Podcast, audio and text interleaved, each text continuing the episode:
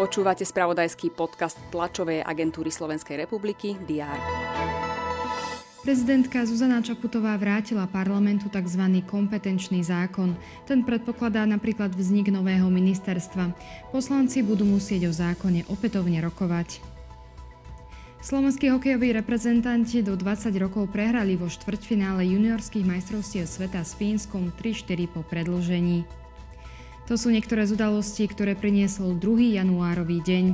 Redakcie té es er budú mapovať všetky aktuality aj v stredu tretieho januára.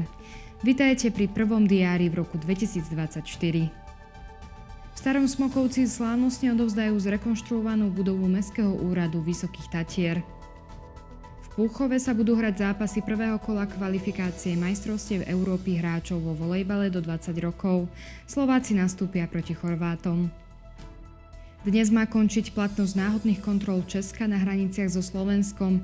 Český minister vnútra Vít Rakušan sa však chystá navrhnúť vláde, aby kontroly predĺžila.